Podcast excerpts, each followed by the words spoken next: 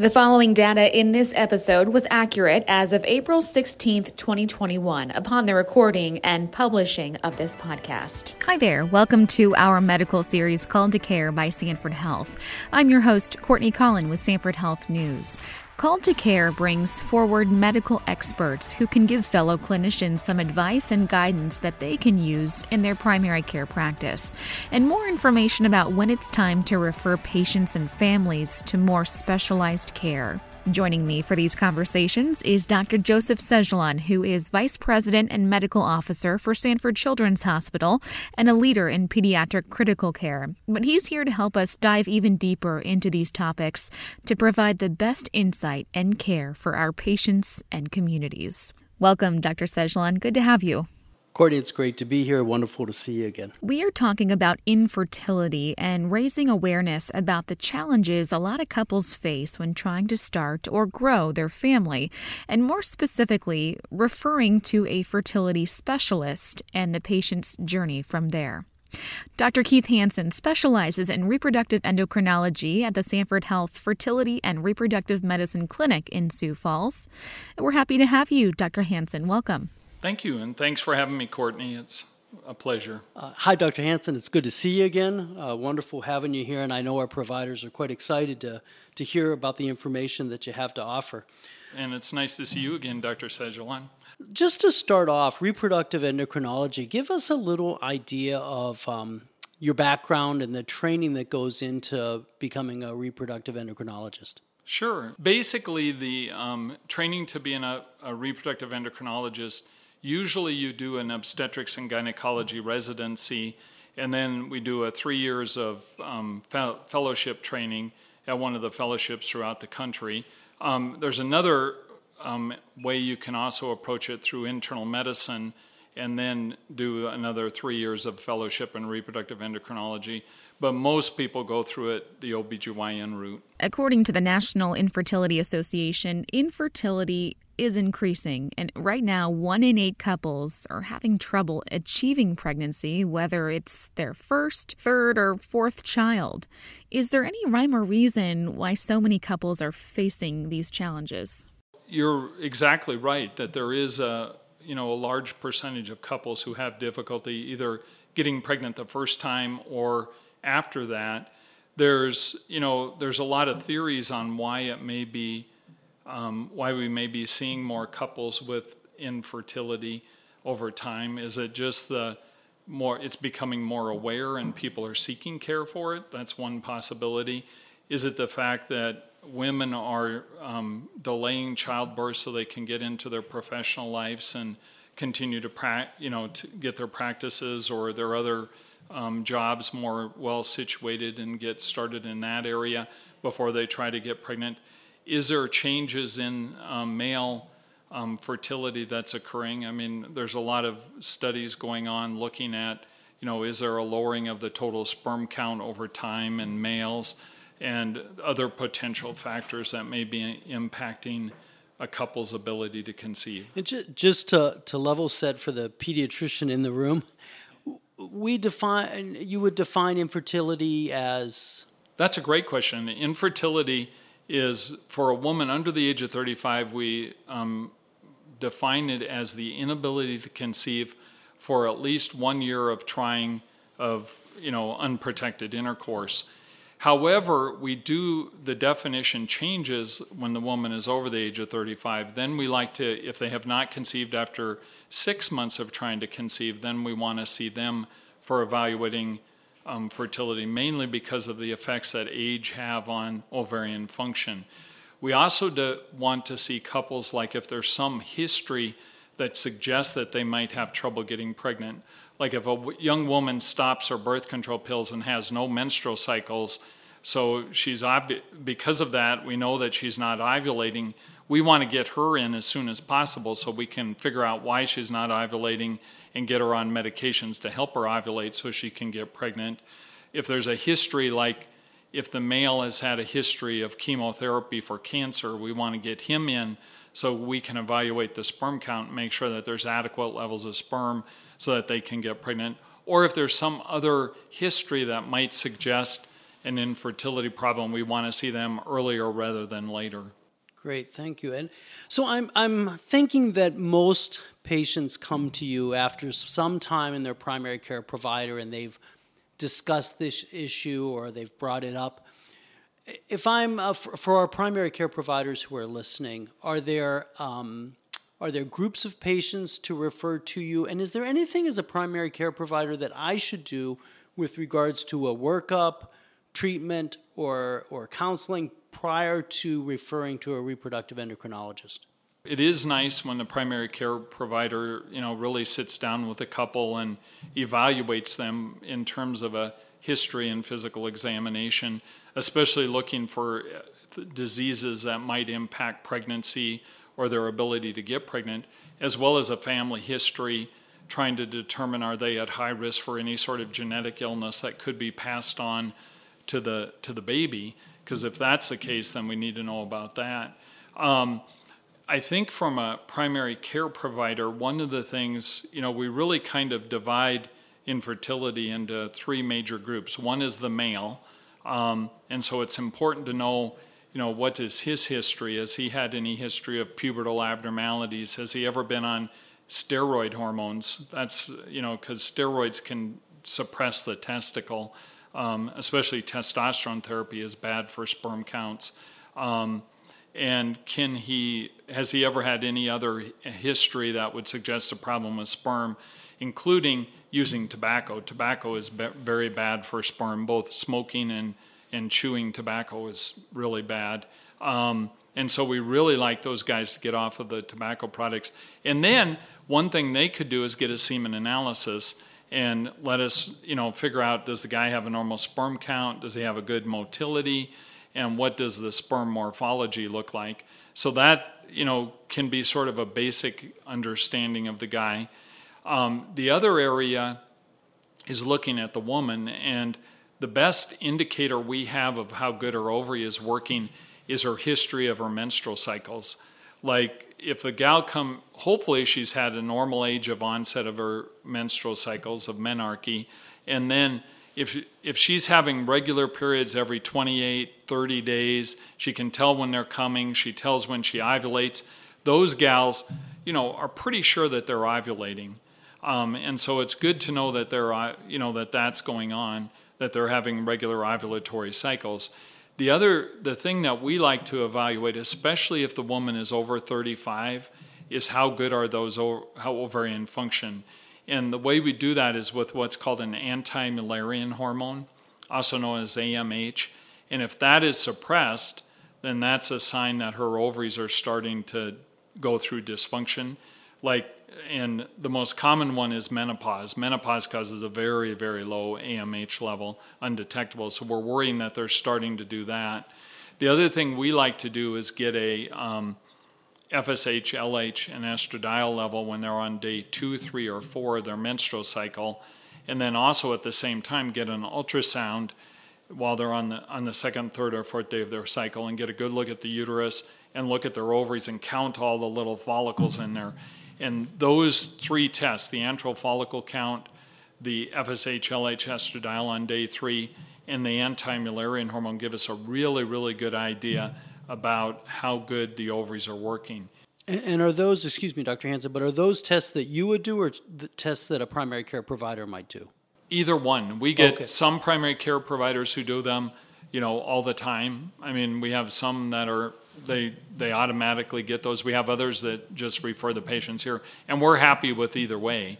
Um, the other test that's nice is a hysterosalpingogram, or HSG for short. That's where we go to X-ray put a catheter in the uterus, inject contrast, and we get to see is the inside of the uterus normal and are both fallopian tubes open or not. And once again, that's a test that a lot of times the primary care doctors will send to us and we'll do the test. But we do have some that are comfortable doing it, and that is wonderful if they're willing to do it. And then if they do do it, it's nice if they could, when they refer the patient to us, if they could just send us the films because it's nice to look at them and, and stuff. But a lot like to send us, and we, we're happy to see the patients and get them started. Great, thank you. And, and thanks also for, you know, when I do these podcasts, my goal is always to learn something. and I had no idea that tobacco had an effect on sperm count. So that's uh, that's my my fact that I gained today. So thank you for that. I heard you mention family history a couple times. Infertility that runs in families? Once again, that's a great question. Um, and yes, I mean, there are a couple of diseases that can result in infertility. One of them is endometriosis, which actually, the very first studies that confirmed that it was familial in nature came out of Yankton, South Dakota. And so we actually were the the state here was one of the first places to ever suggest that it was familial. And since then, we now know that it definitely has a familial history to it. Um, and also, uh, uterine fibroids can be more common in families, both of which can cause problems getting pregnant or staying pregnant. The other thing, though, one of the other reasons we ask family history is for birth defects, like if there's a family history of cystic fibrosis, spinal muscular atrophy, or one of the other genetic illnesses. Because if we know that a couple are carriers of a genetic disease, we can actually then test the embryo and make sure we can do in vitro fertilization, test the embryo, make sure it's normal before we put it back in. And we get referrals quite frequently where couples have had a baby with like cystic fibrosis or spinal muscular atrophy and they come in and they want to prevent it from happening again. So then we're able to do that. We just we get their blood and it's fascinating. We send it to a lab and they determine exactly where the mutation is and then they develop primers around that. Then they have to develop primers along the allele so that they can tell that, you know, if that they actually have that allele or they don't. And so they we can test the embryos and find one that doesn't have that disease put it in, they can have a totally normal embryo. So that's why we ask the family history. And then we also ask them if they want to be screened for a lot of these mutations, because we can do what's called the it's called the Counsyl screen, Natera screen, where what they do is they give a blood sample or saliva. We send it to a lab out in California, or there's other labs, but they just tell us if they're carry the most common mutations for cystic fibrosis, spinal muscular atrophy, Fragile X syndrome, and a whole bunch of other genetic illnesses, all of which, as you are aware, are very, very serious illnesses. Interesting. This is fascinating. I didn't know any of this uh, before. I, I'm curious. We talked about family history, endometriosis. Is there any other groups of patients that you see more commonly? I, I, I guess what's coming to my mind is polycystic ovary disease. Is that a population that you see? Yes, we see quite a bit of, of individuals with polycystic ovary syndrome. You know, those are the ones that come in with no menstrual cycles and they're not ovulating, so we have to treat them with medications to help them ovulate. Um, we also see patients with tubal disease, either due to endometriosis or scar tissue from like a ruptured appendix or tuberculosis or gonorrhea, chlamydia, those kind, or major abdominal surgeries. We see a lot of male factor with guys that, you know, where the sperm counts are low, the motility is low, or the way that the sperm looks, the morphology is low. If the morphology is low, the sperm can have a real dickens of a time getting into the egg. So, and, and just to be clear, you see both men and women in your practice. Yes. Yep. Okay.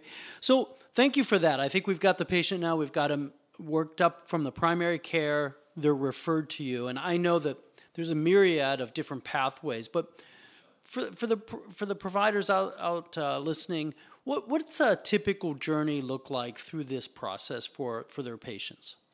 Well, once again, like you said, I mean, it depends a lot on what the definition is, but one good example is those with unexplained infertility. You know, the couple where you absolutely have no idea why they're not getting pregnant. They have open fallopian tubes she's ovulating every month and the sperm count is totally normal. In that situation, a lot of times what we'll do is we'll treat them with like ovulation induction agents like clomiphene citrate, where we give them five days of the medicine to help them ovulate, to try to recruit more than one follicle, and then do what's called intrauterine insemination, where what we do is we have the husband come in close to ovulation and we get he gives us a sample we wash it and then we put it right up inside the uterus you know to get them going in the right direction they actually did a big study called the FASTT trial where they basically showed that the best the the most efficient way cost and cost effective way to treat unexplained infertility is to do three cycles of Clomid and IUI, and if they aren't pregnant, move straight to in vitro fertilization, and you have the best chance of getting a successful pregnancy at the lowest cost for the couple. Um, other options, like for somebody with polycystic ovary syndrome, a lot of time we'll use ovulation induction agents like letrozole is the most common one, which is also known as Femara. It's a aromatase inhibitor, and it's not been approved by the FDA for ovulation induction, but it works wonderfully, and especially in polycystic ovary syndrome, it works a little bit better than clomiphene does. And so we like to use that drug um, to help those people. In male factor, it depends on how severe the, the problem is. If it's mild, many times we can do like Clomid or clomiphene citrate and intrauterine insemination. If it's severe, then we're having to turn to things like um, in vitro fertilization with ICSI, where we go in under a big microscope, pick up a normal sperm or the closest to normal we can find, and inject it into the egg, or turn to things like donor sperm or donor embryos or adoption. So, just curious, you had said that uh, in the cases that you do not know the etiology for the infertility, what roughly what percentage of your practice is it unknown? Probably about ten percent. Okay. Yeah. Thank you, thank you. Now, let's say um, the the couple are pregnant. Do you follow them then through their pregnancy? Once a couple is pregnant, we usually follow them like for the first 12 weeks. Most primary care physicians and OBGYNs really wait to see the patient till around 10 to 12 weeks. So what we do is we see them and then we tell them to call up and make an appointment with their primary care doctor or their OBGYN doctor and then they can make their appointment and be seen by them and and get a, get their care set up.